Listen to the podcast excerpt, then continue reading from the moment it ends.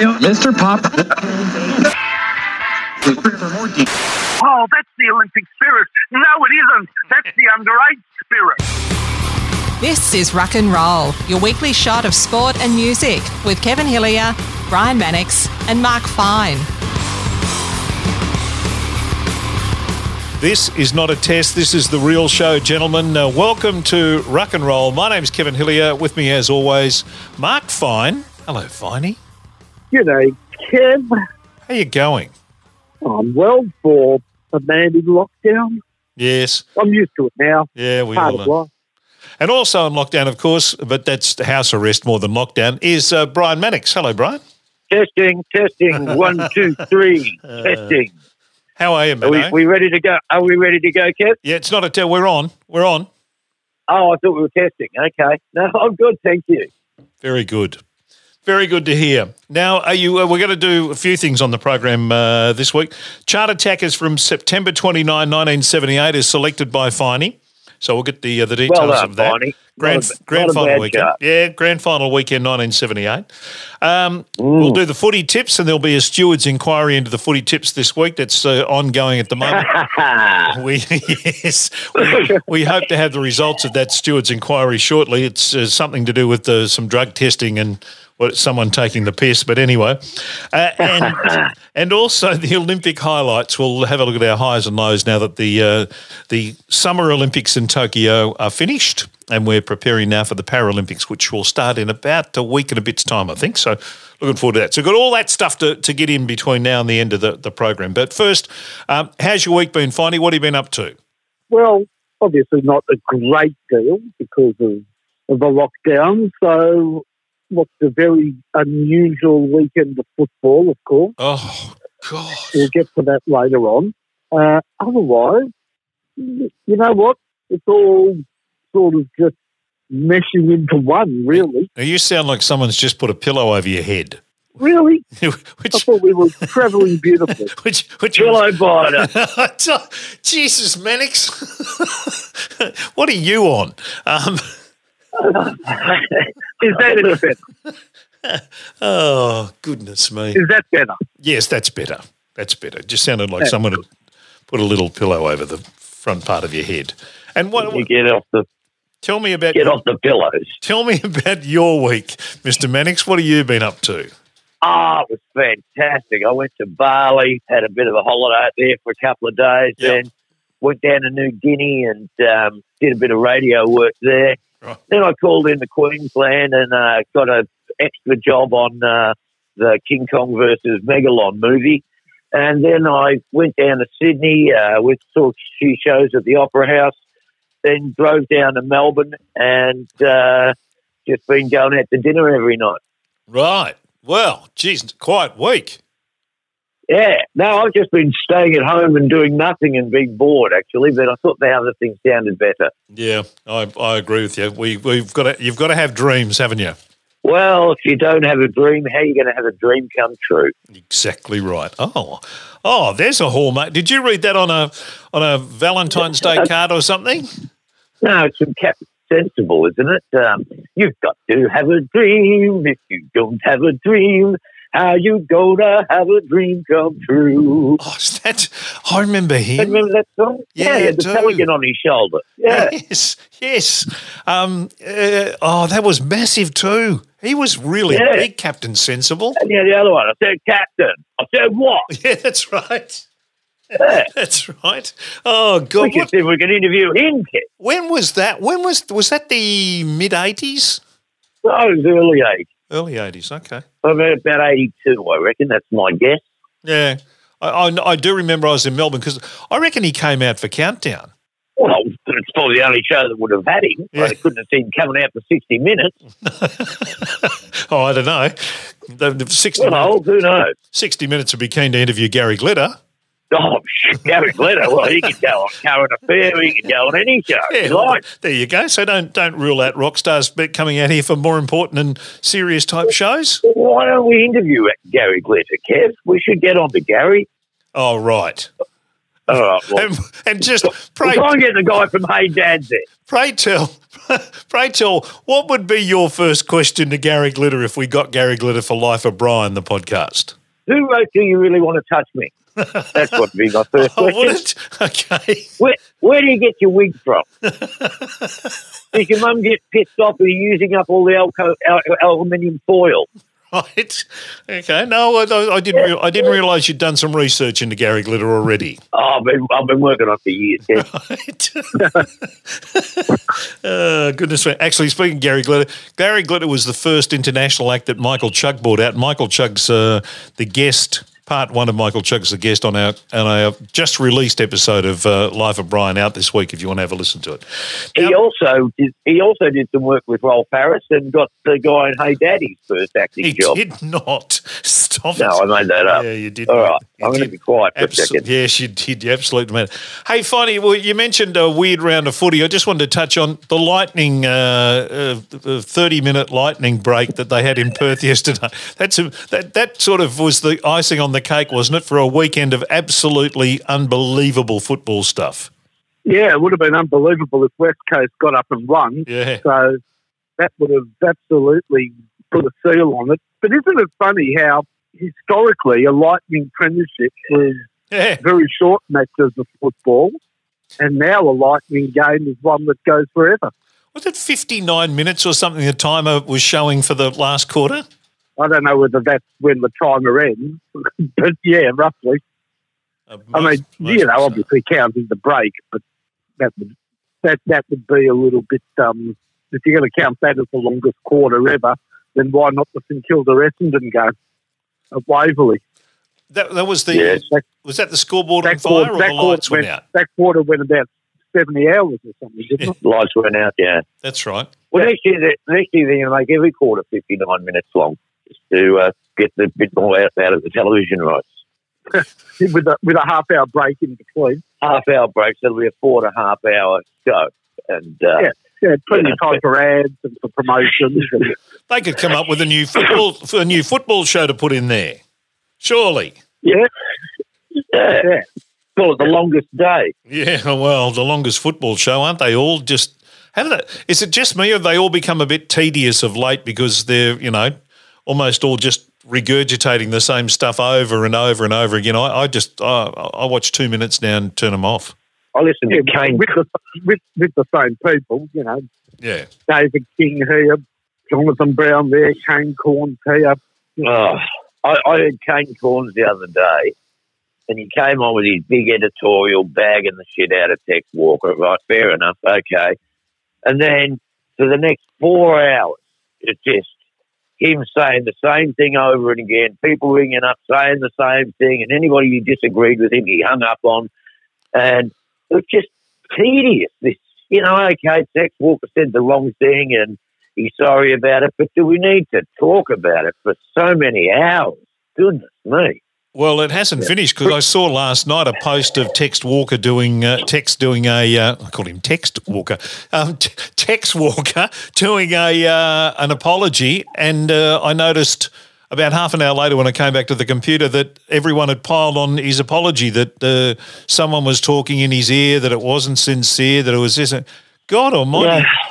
Honestly, if if they still had the, um, you know, if, uh, Ronald Ryan gets hung, they go and hang him another five times because it wasn't done properly the first time, apparently. Well, look, does anybody actually know what he said? It must have been horrendous because No, I got no idea. the carry on is, um, I've got a rough idea, but um, but the, it must be much worse than what I think it is. No, I don't. Think, I don't know whether it's that, Brian. I, I think it's. I don't think it matters what he said. The fact, the the inference and everything. It, it wouldn't matter what how colourful the words were, or you know how how rude or whatever the words are. It's it's what he, it, it's. I guess the meaning behind what he said and the and that that's that's hurt everybody. It doesn't matter actually what you say. Well, it, it might though, because maybe I don't know. It's obviously said the, something dreadful, but. It's sort of hard to sort of really condemn somebody when you don't really know what they've done. I don't know whether I should hate the guy or whether I should sort of think, oh well, he's made a big mistake here and he's apologised. So um, I just don't know what I should think about it because I don't know what the crime was. Finally, what's your thoughts on this? I know you've been very strong. uh, and we've talked about this on this program a few times with you know things that have happened at Collingwood and uh, things that have been directed to your football club. What, what was your take on the on the Walker situation?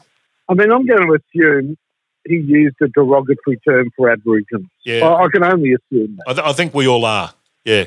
Yeah, yeah. let's lock that in.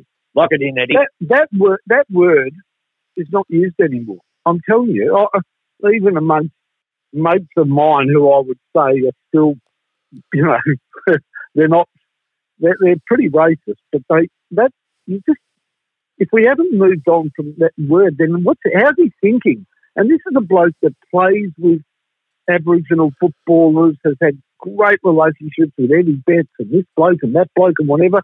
I remember absolutely sort of just reeling back in shock when I heard John Elliott use it one night on, was on TV, but it was about 15 years ago. Yeah. I was 10 years, 10 years ago. Well, why would, but who uses that word? I, it, it, Are you talking about the N word? no, no, no. But the word, derogatory word, an abbreviation of Aboriginal. I'm Yeah. assuming ah. it's on, along those lines. Yep. Maybe No, with an ex- expletive either side, you know. I always get a bit puzzled about the uh, abbreviation of the word, and I know it's offensive to um, our Indigenous, and so I don't use it. But it surprises me that it is regarded as so offensive when we call the West Indies the Windies, the Pakistans, the Pakis, the Australians, and the Aussies. We I can abbreviate tell you, everything. Pakistanis do not like being called Pakis. Is that right? In fact- okay. Yeah, in fact, in England, in England, it's called the P word, and you do not use it. That's why the next door neighbour hates me so much. there you go. yeah, no more Love Thy Neighbour episodes for you, Mannix. well, I've But been it's watching Love Thy be Neighbour this week. Well, it's the it's the intent behind it, right? Oh, so okay. Yeah. I imagine I imagine in, in in England that using that P word, and I won't say it because it offends. Well, I People- didn't realise it was offensive, so I apologise to Neither our. Same, but it's Darwin been used. listeners. It's been used over there in a very derogatory sense. Oh, okay. Well, I've apologised We- we- to all of our friends in Pakistan. No, it's not that. But here, really, it's just a cricket team, the Packies. Yeah. Yeah. But over there, it would be used with sort of the adjectives dirty, this, filthy, that, rotten, this, Oh, okay. F and that, Yeah. F and that, you know, written up on brick What about, if you, what about if you said fantastic package? Would that be okay? Is it the word that goes with it, or is it just the Well, it's, abbreviation? it's, it's sort of the intent. And over in England, I imagine people have had it scrawled on their front fence, you know, Yeah. go Oh. home, go home, you packies, whatever. And it becomes very sensitive. Yeah. No, I can And understand that. Same with the abbreviation of Aboriginal because it's been used in every Aboriginal joke that is ultra offensive. And Yeah. I mean, yeah. all we're, all we're really saying, you know, it's pretty simple. Remember the old Love Thy Neighbour? I was watching Brian's this been week. I watched. Yeah.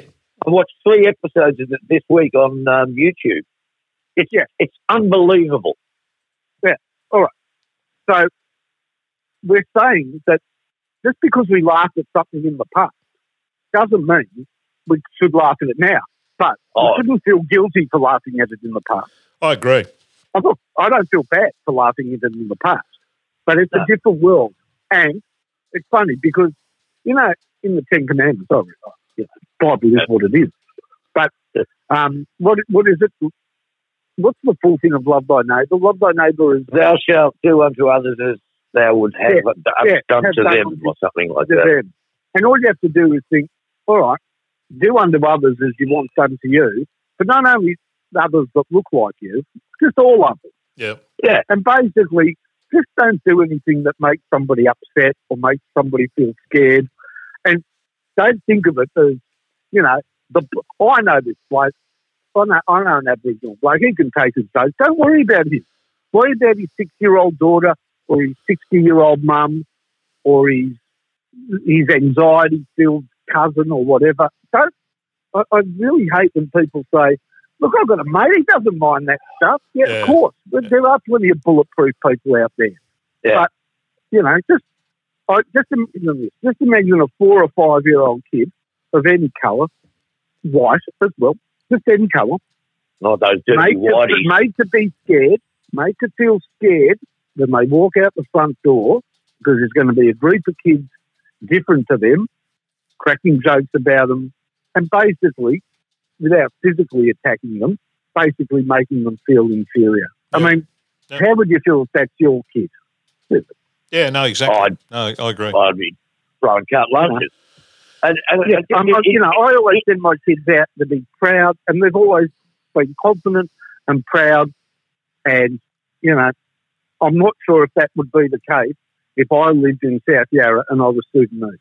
Yeah, right. It'd be a, it'd be a tough, tough, you know. And I'm not talking about gangs of kids. I'm talking about cute little four-year-old kids. yeah, Interesting point you make there, Finey, about, you know, if you do something to upset somebody else, you know, that can be construed as a form of racism. Because I've often felt that people that don't flush the toilet in public toilets and leave their, their mess behind for all to see, I've always felt that was a form of racism.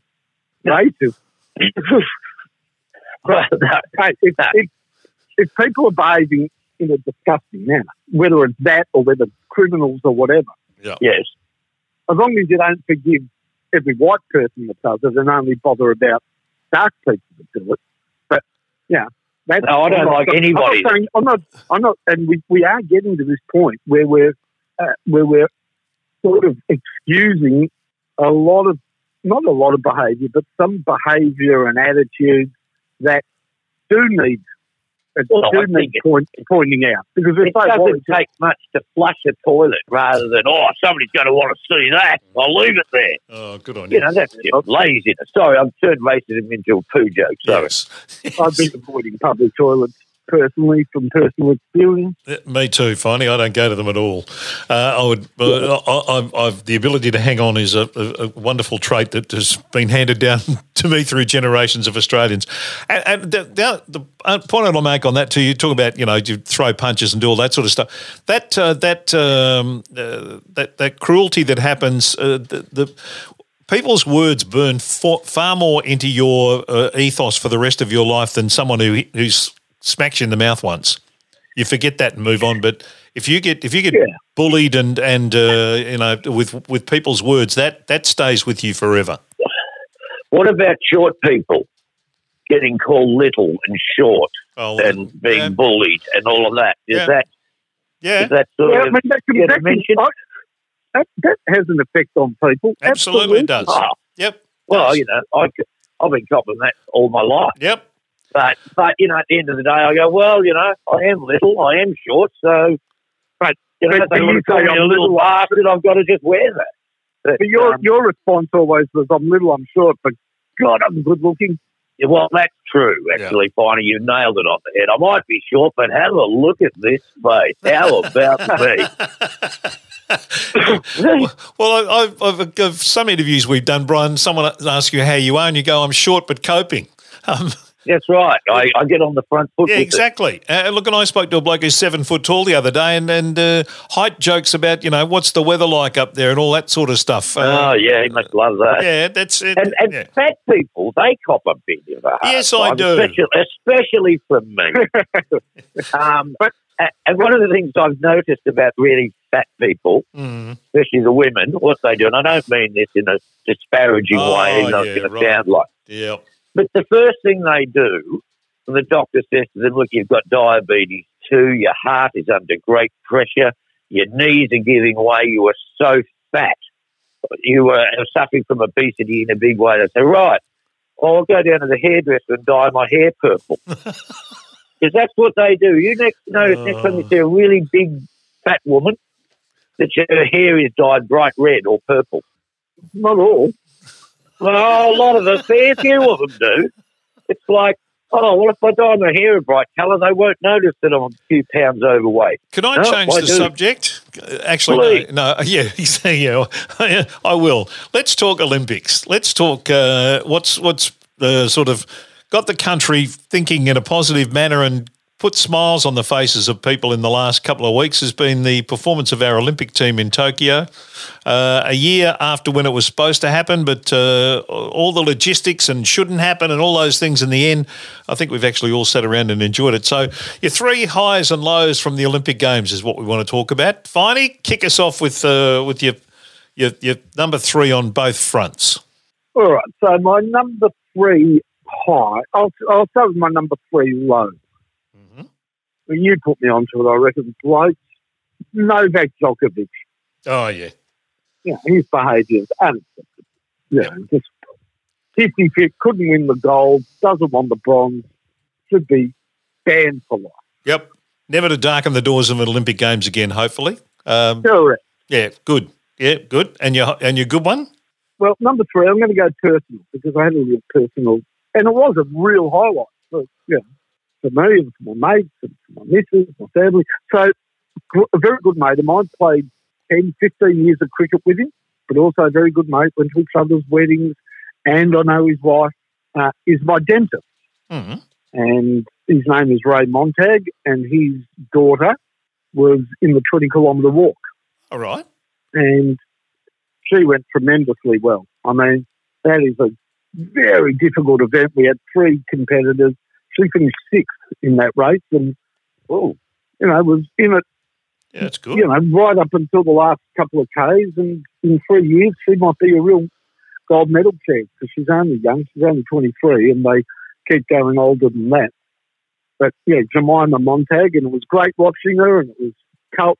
You know, I'll get to an aspect of it shortly. So yeah, that's my third high. Beautiful. Brian Mannix, third best and uh, worst moments of the Olympics for you.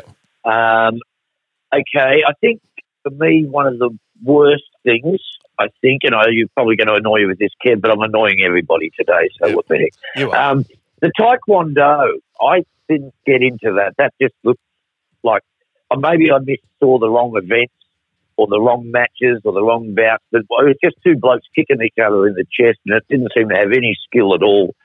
And uh, I just thought, no, this is not a sport that I can get into. So I'm going to put the Taekwondo down as the third worst. right. Um, my third best is the swimming coach going berserk with the rail. I thought that was great. Watching him just lose his shit as uh, as his girl won. I thought that was terrific. Dean Boxall, I think his name was from memory.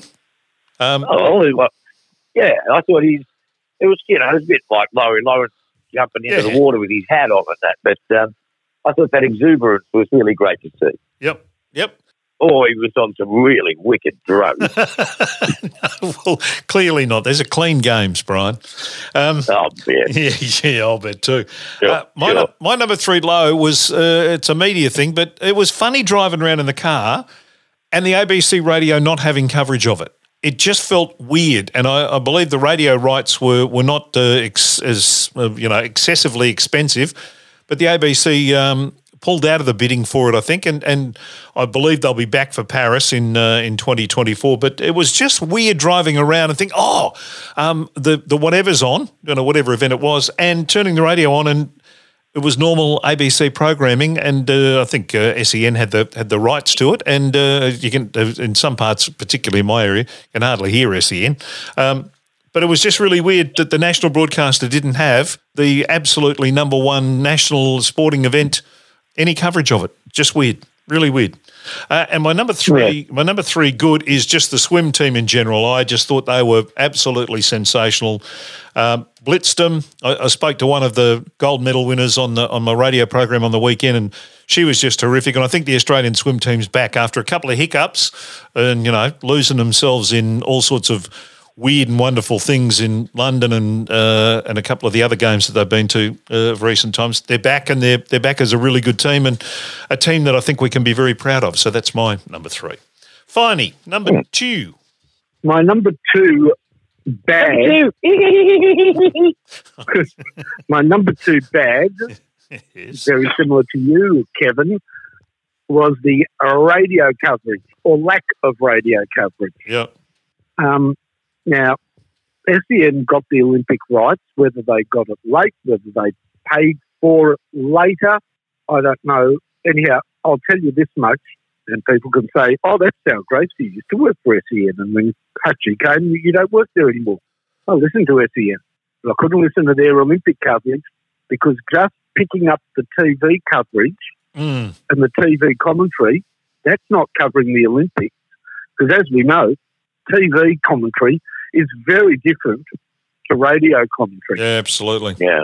and it was absolutely unacceptable. Yeah. I was listening to basketball, and they were taking they took ads when they wanted to take ads. So with Bastards. so with fifteen or thirty seconds to go, and the game's still very much alive between the Boomers and I think it might have been Italy. Yeah. They said, "Oh, sorry, we've got to go. We've got to take ads and go to the news." And they came back eight minutes later. Uh, It was piss poor their coverage. Yep. As I say, I don't, I don't need a radio station to pump the TV coverage for me.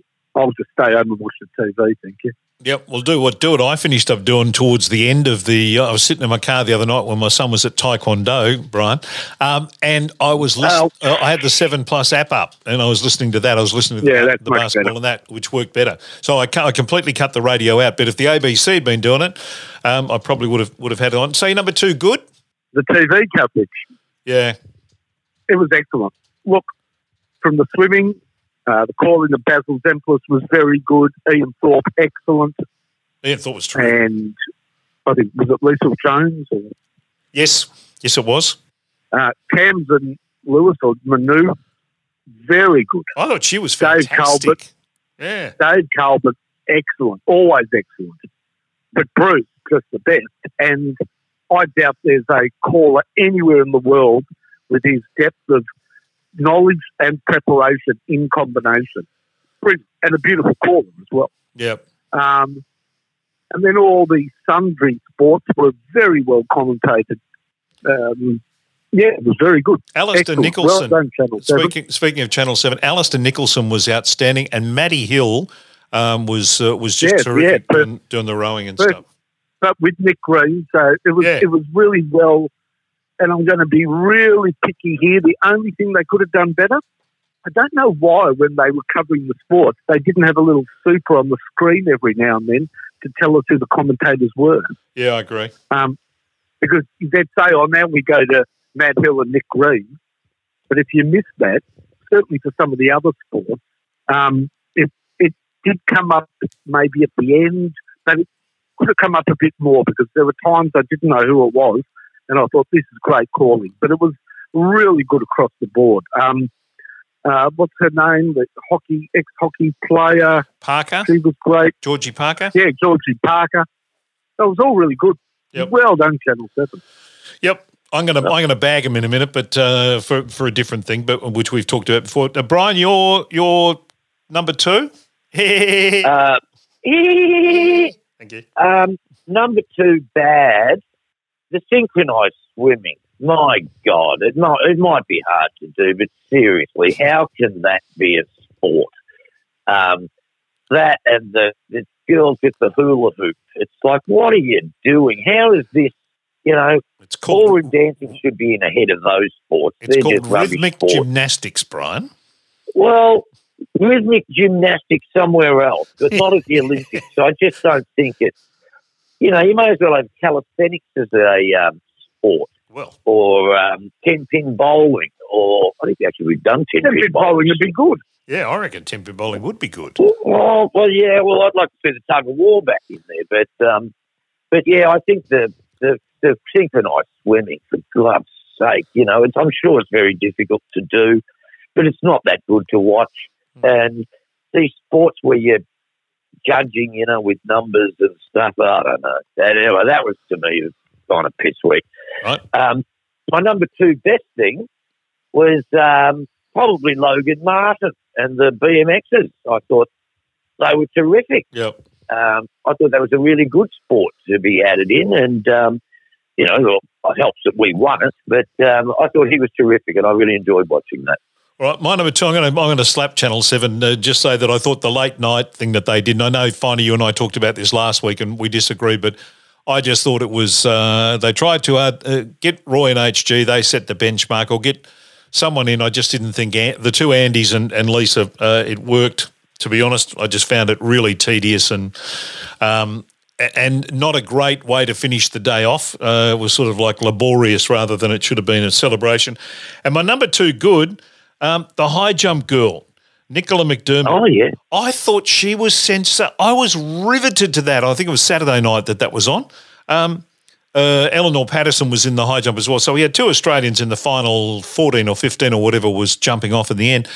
And this girl was just, she was, she's the one who at the end of every jump jumps down on her after she finishes the jump, whether she clears the bar or not, uh, goes to her seat and uh, gets her journal out and writes a little synopsis of the of the jump, whether she liked it, what she thought she did well, what she didn't do well. Um, and then goes off and talks to her coach with her notebook, and and she's um, she's got a, a pre uh, jump routine that is uh, that is unique. Uh, she was just I found it absolutely riveting to watch her. I, I really enjoyed it, and she finished up with a silver medal, which was um, unbelievable. Broke the Australian record, I think the Oceania record. Uh, it, it, was just terrific to watch. Really, really thoroughly enjoyed it. So they're my they're my number twos. Finally, number yeah. one. Right, so these are the bads. Now, with apology to the disallowed Sam Kerr goal, which was oh. complete rubbish.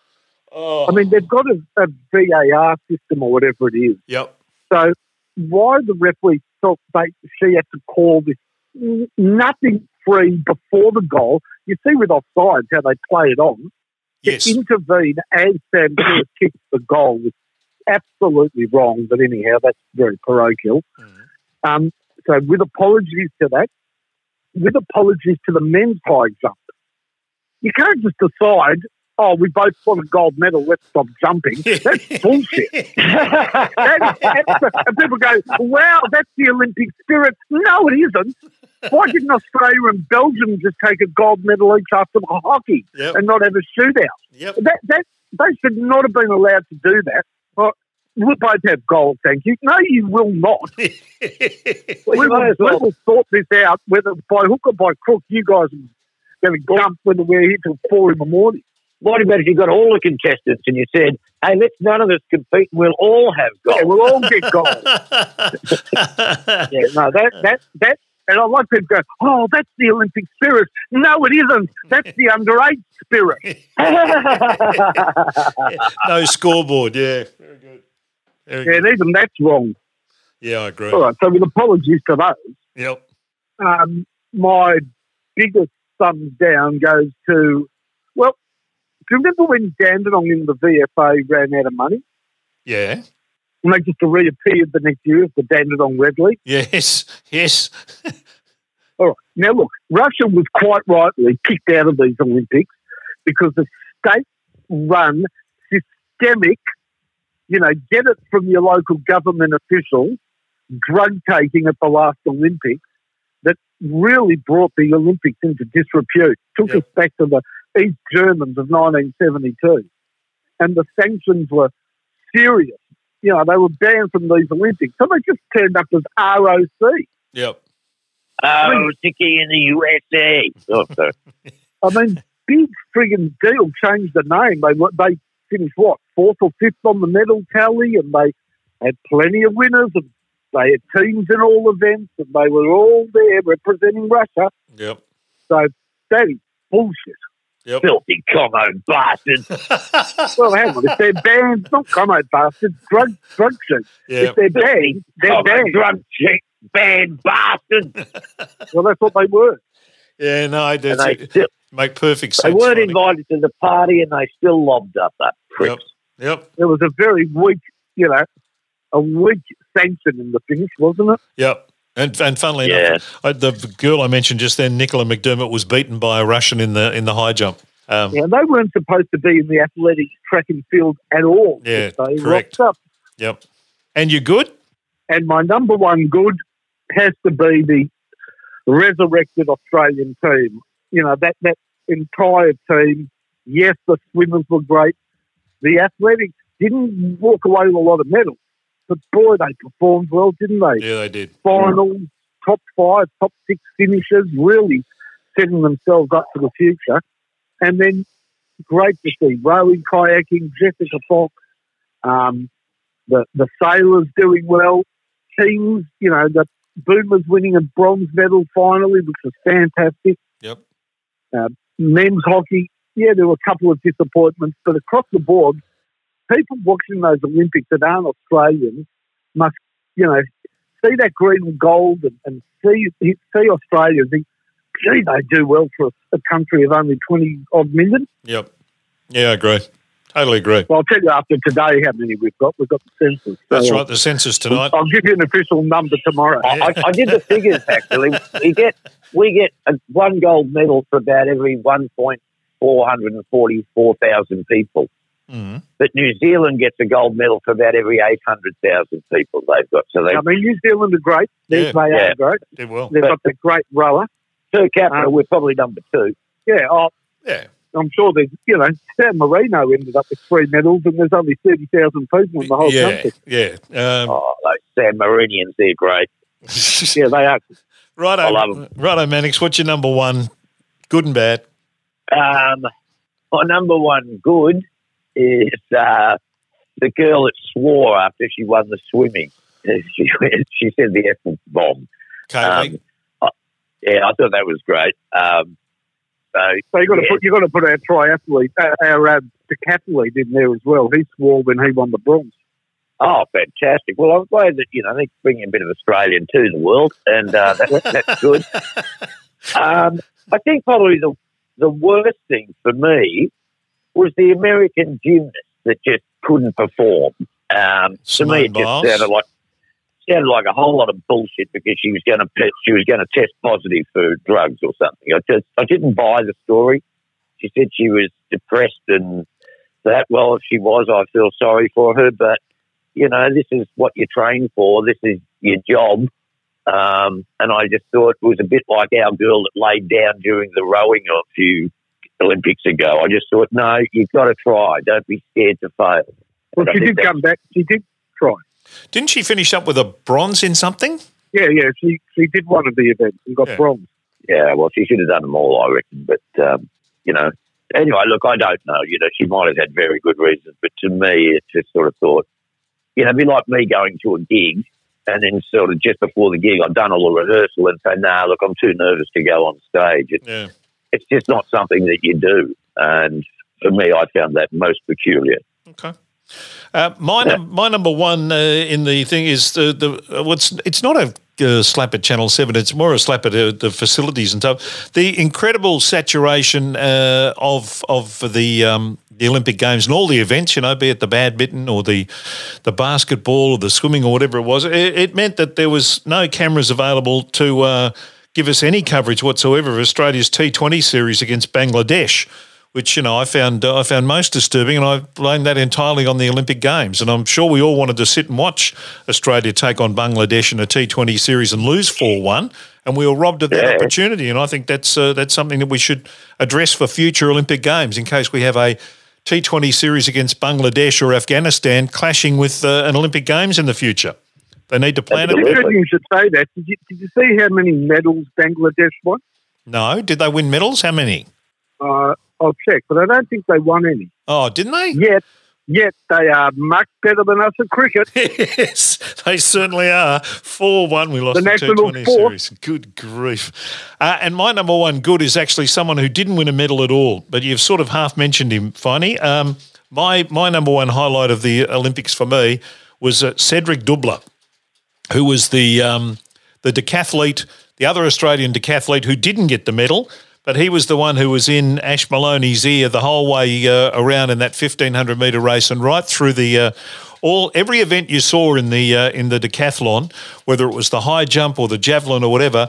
At the end of each particular uh, discipline, Moloney would walk over and Dubler would be standing there and they'd be having a chat and he'd be talking to him. He he coached him all the way through that. Uh, Moloney, I think, is 20 or 21. Um, Dubler's a more veteran performer. Um, and the delight that he had when he ran across the, the line in the 1500 metres, second last or whatever it was, um, and he was screaming because he knew that Moloney had, uh, had got the time that got him the, the medal. That to me was one of the great highlights. And you want to talk about Olympic spirit, that to me uh, was like the the Landy Clarke moment where you, you're there helping your mate, um, uh, your teammate, and and that personifies what you said too, Finey, about the Australian team being back. That uh, that just crystallised it for me. So that's my uh, that's my number one good. Fair enough, though. There you go. All right, All right, now we're going to do chart attack, boys. all right. Uh, Right, yeah. So we're going to why do we why why September 1978? Finally, and this chart is the three XY chart of September 29, 1978.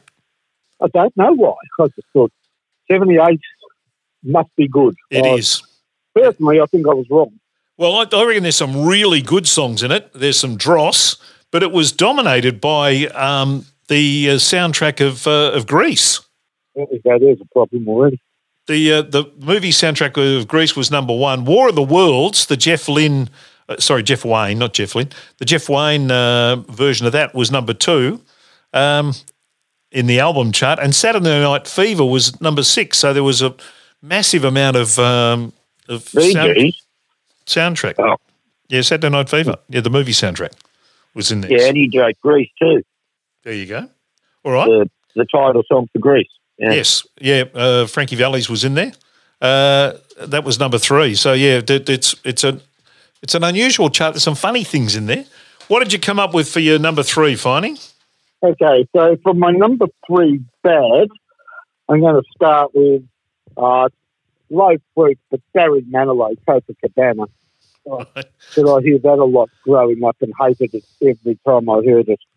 Yeah, it was a bit cheesy. I don't like wasn't it? Barry Manilow. I don't like that song, and it's nails down a blackboard for me. That Okay.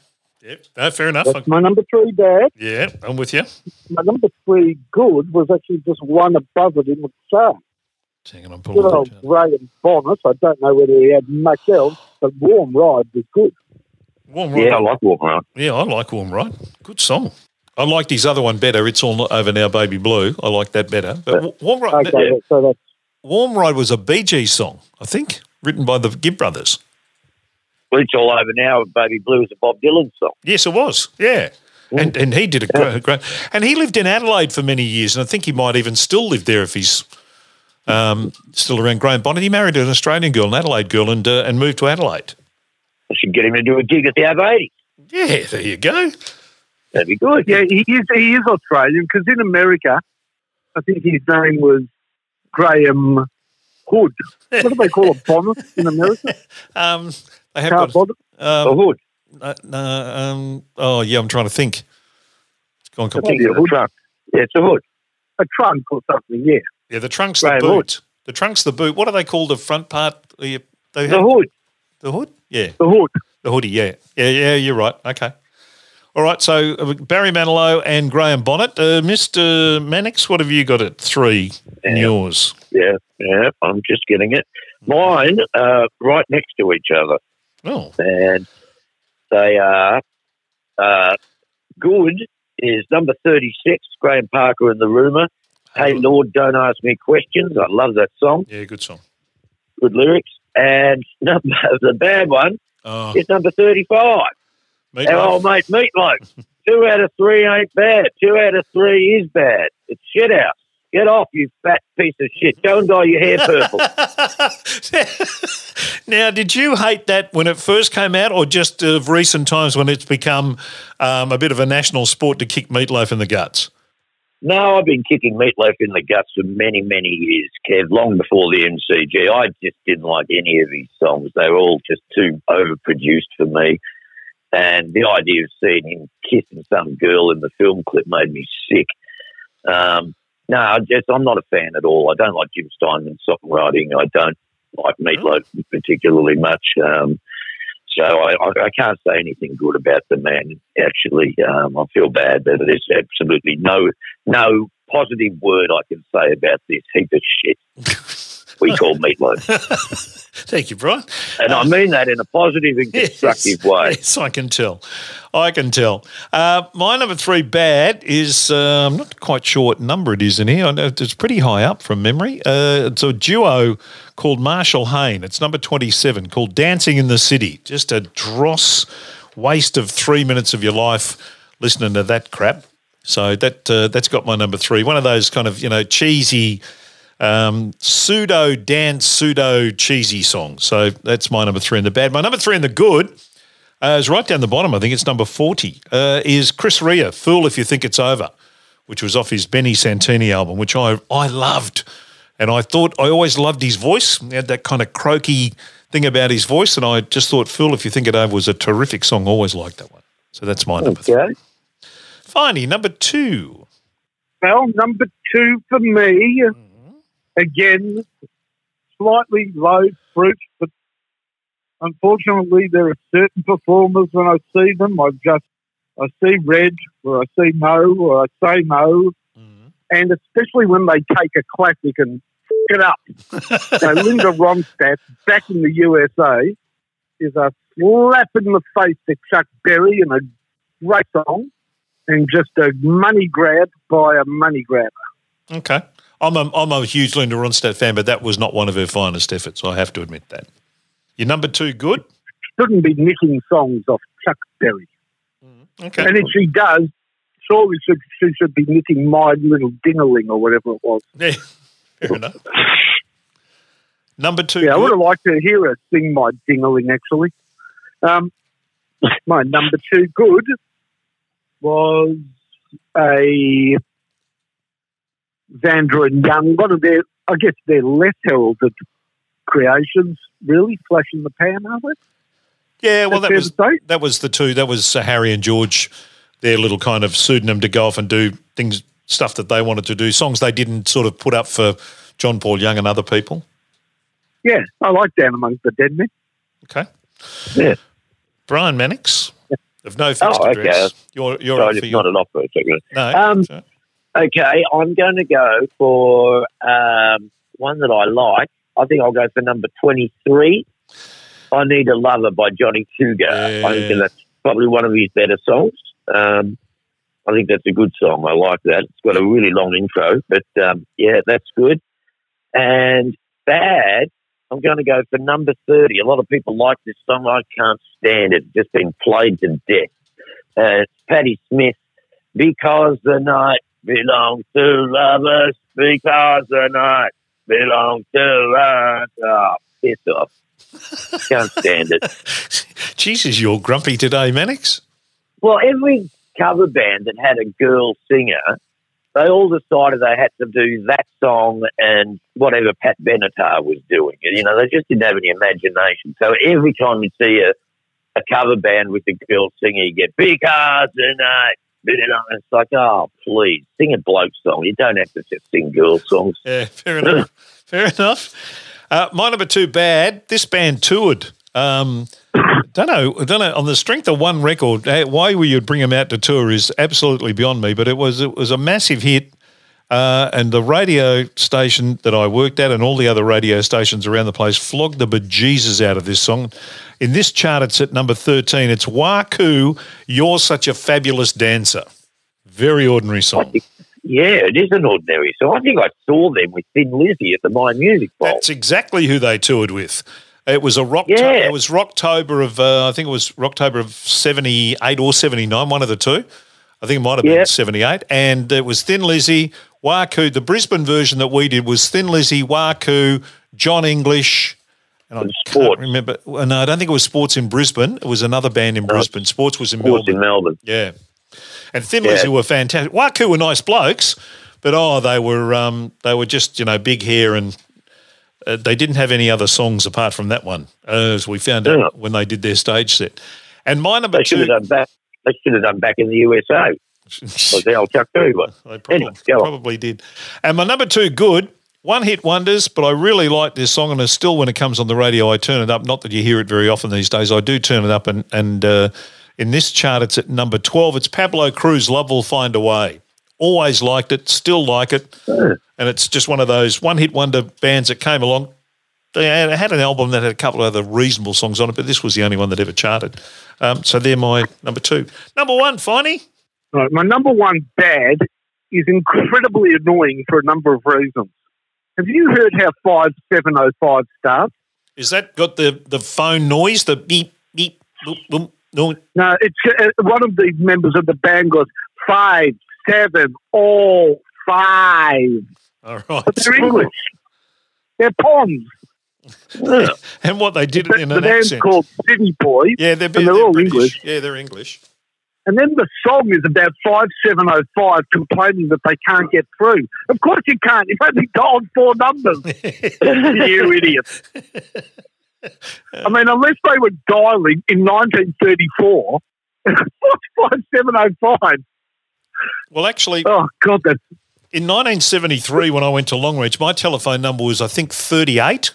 because because there, there, weren't, there, there weren't a lot of telephones in Longreach, and I think the one, one was something like that. Anyway, uh, yeah, all right, yeah, no, I, I I concur with you that that is one of the more idiotic songs of its time. Yep. So what what pearl did you find? What gem did you find? What one excited you when you looked at it? You know what? I loved this song when I was like 11. Or, uh, by the time this car came out, I was 13. So 11, 12 years old, I actually thought it was a really cool song. And I had no idea that the village people were gay. And you know what? Now, it just makes no difference to me that they were gay. In fact, I've seen the story of the movie about the village people, Yep. and they had to go through a heck of a lot to be a band. It's a, it's a really good story. Is it, And I George, really is it Giorgio the Moro- Man. was it Giorgio Moroder who was behind Yeah, yeah. him? Yeah. Yeah, yep, yep, that's right. But well, you know, they they were not musicians, but they were entertainers. Yeah. And I and I mean, San Francisco, I thought was a good song actually, Yeah, so do I. Yeah. but I don't like YMCA. Um, but I think Macho Man's the best of their songs, and I just think that you know what, I've got to admit this. If I was at some 60th birthday party in four or five years, and I was pissed, and that came on, I'd be reaching for the nearest cop uniform. yeah, there you go. It's, it's a lot more fun than a lot of the other songs on that. And it's certainly more fun than any, anything Olivia Newton-John Yeah, g- gargled out. fair enough. Macho Man, the number 11 song on that chart, uh, is fine. He's number one. Mr. Mannix, what have you got at the top? At the top. So it's, it's probably hard with the uh, the battles. I don't know a lot of these songs, so I'm going to just go. Well, you know, I don't know what uh, "No One Is Innocent." I don't know how that goes. So yes, I'm not picking that. I'm going to go, um, and I don't really hate this, but it's kind of a bit baggy. Um, "Rivers of Babylon" by Boney M. I Yes. think is. I think you know it's a bit shit. We, con- Um, we concur, Mr. Mannix. That's mine as well. Well, a lot. I'm, I'm, I'm doing a lot of concurring because um, I concur with um, Finey on my number one good one, and that's the Village People Macho Man. Um, yeah, There you Because, go. you know, look, it's, it's a song that's just endured probably better than anything else on this chart, and it's still relevant today. I saw them play at the uh, Palace in St Kilda years and years ago, thinking I was going to laugh my head off at how shit house they were Yeah. and they were so entertaining. It was great. It was, they were really good. They should get them to do the um, the grand final, you know, because they're just they're a really good party band. And um, so yeah, Macho Man for me, a good lyric and great little pop song. Yeah. Actually, them, them doing them doing the uh, the grand final. If you could get a line, I don't know what the lineup would look like these days because they're all they'd all be seventy. Um, the ones that are still alive, and there's not many of them are still alive. I don't think. Because doesn't Well, they the, sing I think the, "It's fun to play at the MCG." It's fun go. to play at the. That'd be great. I think You the need that sort of kind of uplifting sort of band for the grand final. Yeah, I Yeah. think that the singer, um, the the policeman, I can't think of his name.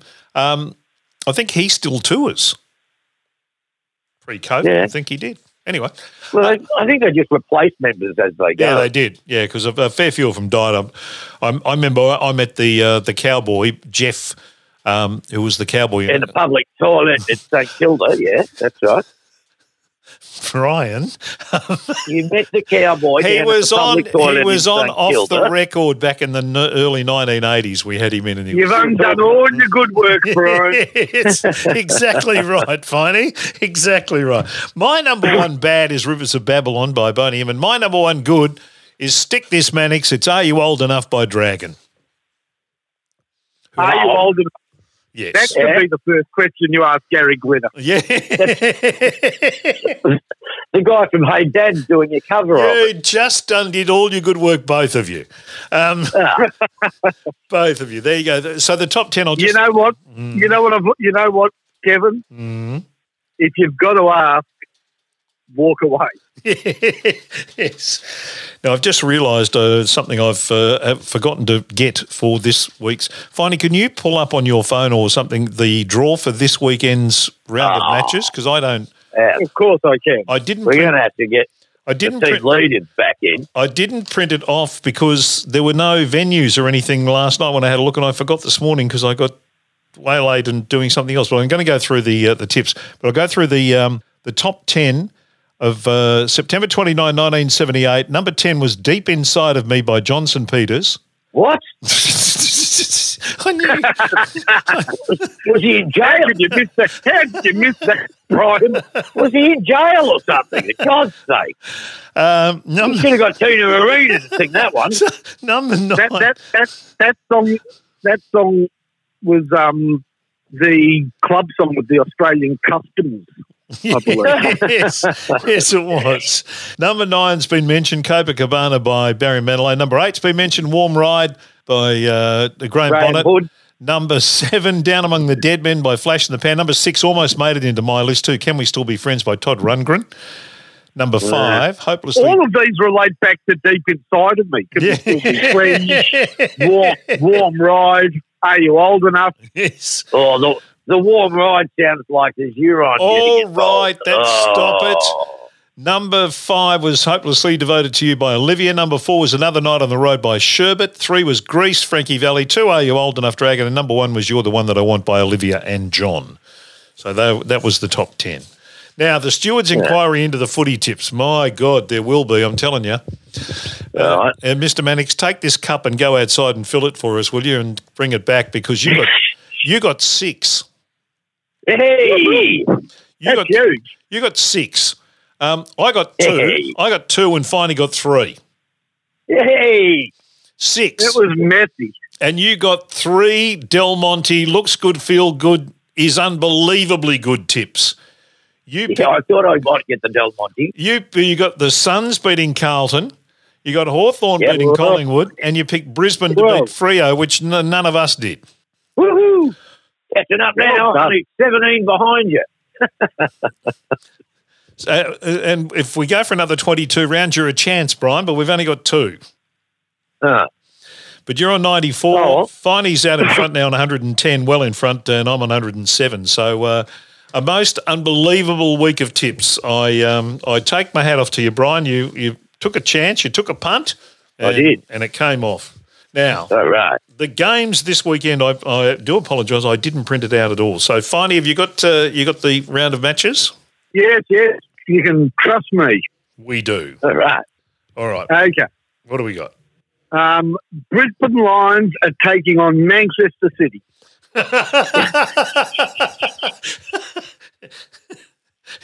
well, uh, you said it was going to get messy. It is, right. Yeah. the Warrialic Lawn Bowls Club are Yep. taking on Dan Andrews and Gomo in a tag team match. I'm up for the Warrialic boys. I reckon they're, I reckon they're a Monty. They're a Monty. right, game one, Brisbane versus Collingwood. Uh, I'll go Brisbane. Brian, I'll have the Brisbane Lions, Pierce. Mr. Farm. I'll go Brisbane. Right. Next. Game number Right. two, Geelong versus St Kilda. It is at Kardinia Park. Okay. I'll go Geelong. Brian, Yeah, yeah, but I'll go the Saints. Finey. I'll go Geelong. Mm, okay. They've hurt you a couple of times, St Kilda, when of recent weeks when you haven't tipped them. Oh, yeah, yeah. Yeah, they're assholes. I reckon teams sort of, the teams that aren't going to make the eight, they kind of fire up to the last couple of rounds, I reckon, You still, you're still. make sure they Though I reckon you're, you're going to make it, St Kilda, aren't you? By the looks of it, Finey. Oh, we'd have to beat we'd have to beat Geelong, so doubt. Okay. Um, Suns versus the Bombers. Oh, geez. Okay. Probably in Melbourne somewhere, Victoria somewhere. I don't know. Would have thought so. I'll go Bombers. Uh, they were impressive. They absolutely cleaned the doggies up in the middle. Uh, Brian, you'll go Bombers again. Oh, two metre Peter is just warming Oh, up. Yep, I'll go. go on the bomb. Here we go. Two metre Peter, how about Oh, it? Yeah, righto. Seven goals, and we only got to pay half his wage. Gold Coast pays the rest. Finey, who you going for? I'll go the Bombers. Yes, okay. Then Giants versus Richmond.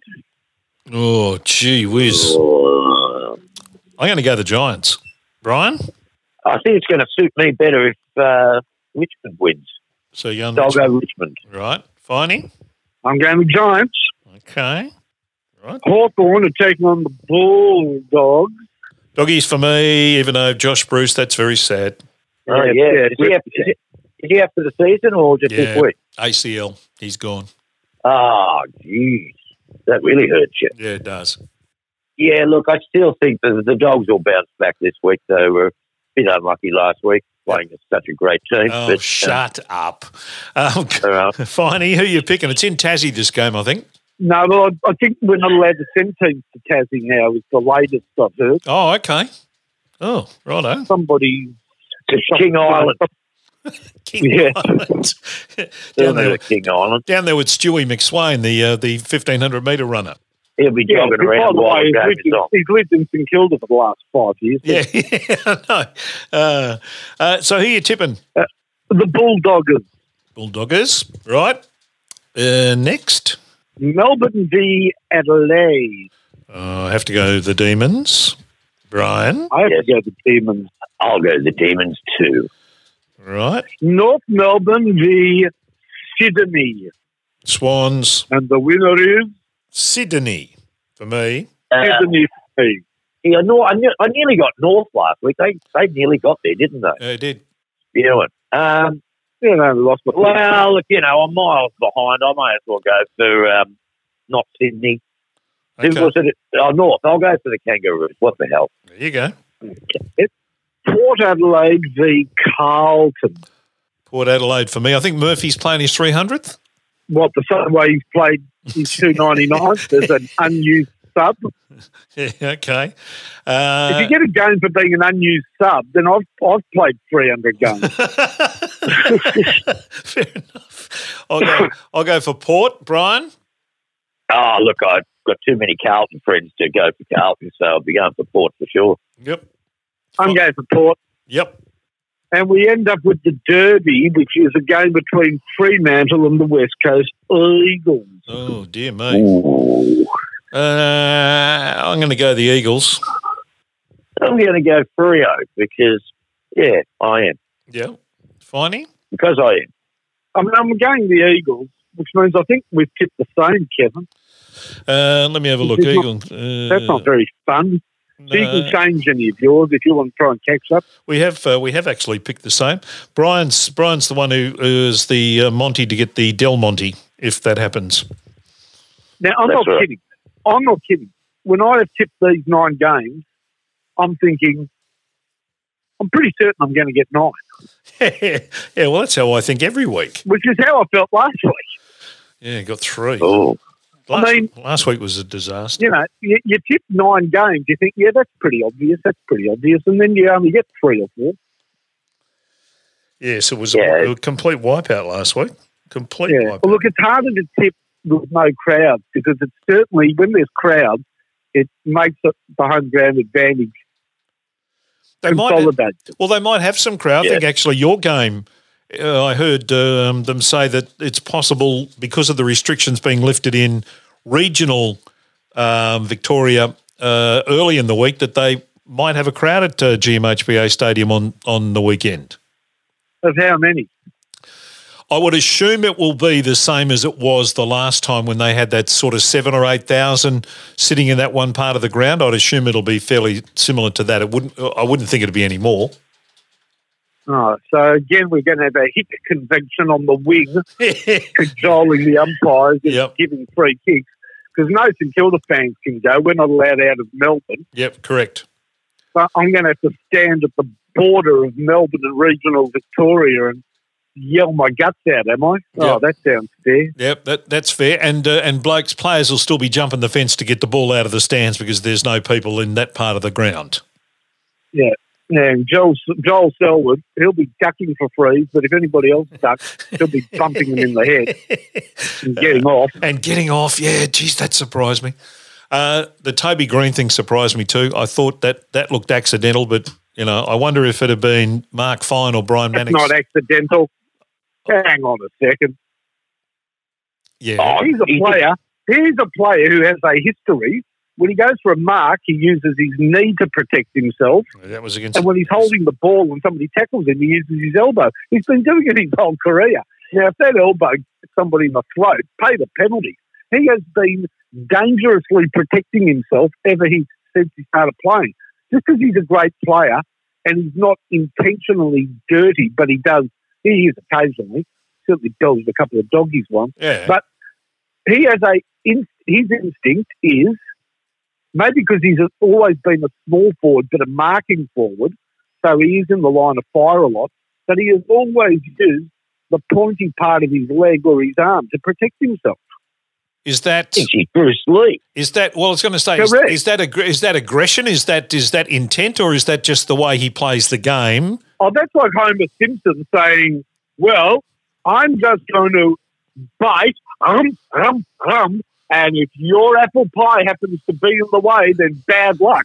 Um, um, um, yum, yum. All right. Now I've made my dog bark. I was going to say the dog's going off in the background, uh, which means You know, so but so Toby Greene goes, look, I'm just going to protect myself with my elbow and my knee, and if somebody runs into it, bad luck. No, not Yeah. bad luck. You're not allowed to do it. In his younger years, before he started playing AFL, he used to protect himself with a knife. oh, stop it. And Brian. that's and you, and you take the nunchuckers out there, he'd protect himself any way he could. Can I Uh, tell you, he's you a made your point, really, he's a really good bloke, Toby Greene.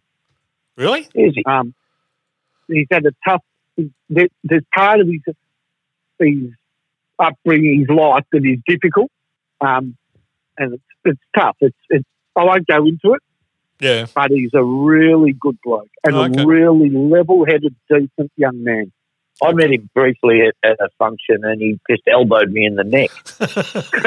Oh, you got too close, of course. Yeah. Well, Was it at the buffet? He was It was at the buffet. Yeah, he was His protecting elbows. Brian. He was protecting Yeah. himself because he'd been attacked by a, a, a frenzy of short asses previously in his life, and that, that, that you know indelibly was in his mind that you might have been one of them. I'm going to dye my hair purple so nobody will notice that I'm short. And on that Yeah. note, I'll tell you. I'll tell you. For a young bloke who's a footballer with a bit of a reputation on the field, so people might sound him out um, socially or whatever. yeah. Pre-COVID, when you used to go out, Yep. um, he had an incident very early on in his career down at the, at pokies venue of all things. Um, and it was more, you know, that was wrong. But I know as a fact, um, basically he went to the same school as my daughters and All daughter, and it's similar age. And and I've seen him social out, not spoken to him. He is a very considered, decent young man. Okay. Good to Oh, know. well, can we talk about somebody that's not a decent young man next week? I, you know, I don't like giving compliments to people. Right. Surely we can find some thug that we can just shit bag. That'd be better. Well, can you Oh, we can talk about each other. Yes, exactly. Thank you very much, Brian Mannix. Thank you, Kevin. And thank you very much, Mark Fine. Always lovely to catch up with you, boys. We'll uh, talk next week. You bet. And I'm I'm off to the dunny, otherwise I'll be having a warm ride. See ya. Uh, make sure Alice Cooper doesn't call you while you're there. Oh, righto. See you, boys. Edit, edit. You've just experienced rock and roll. Don't forget to follow us on Twitter and Facebook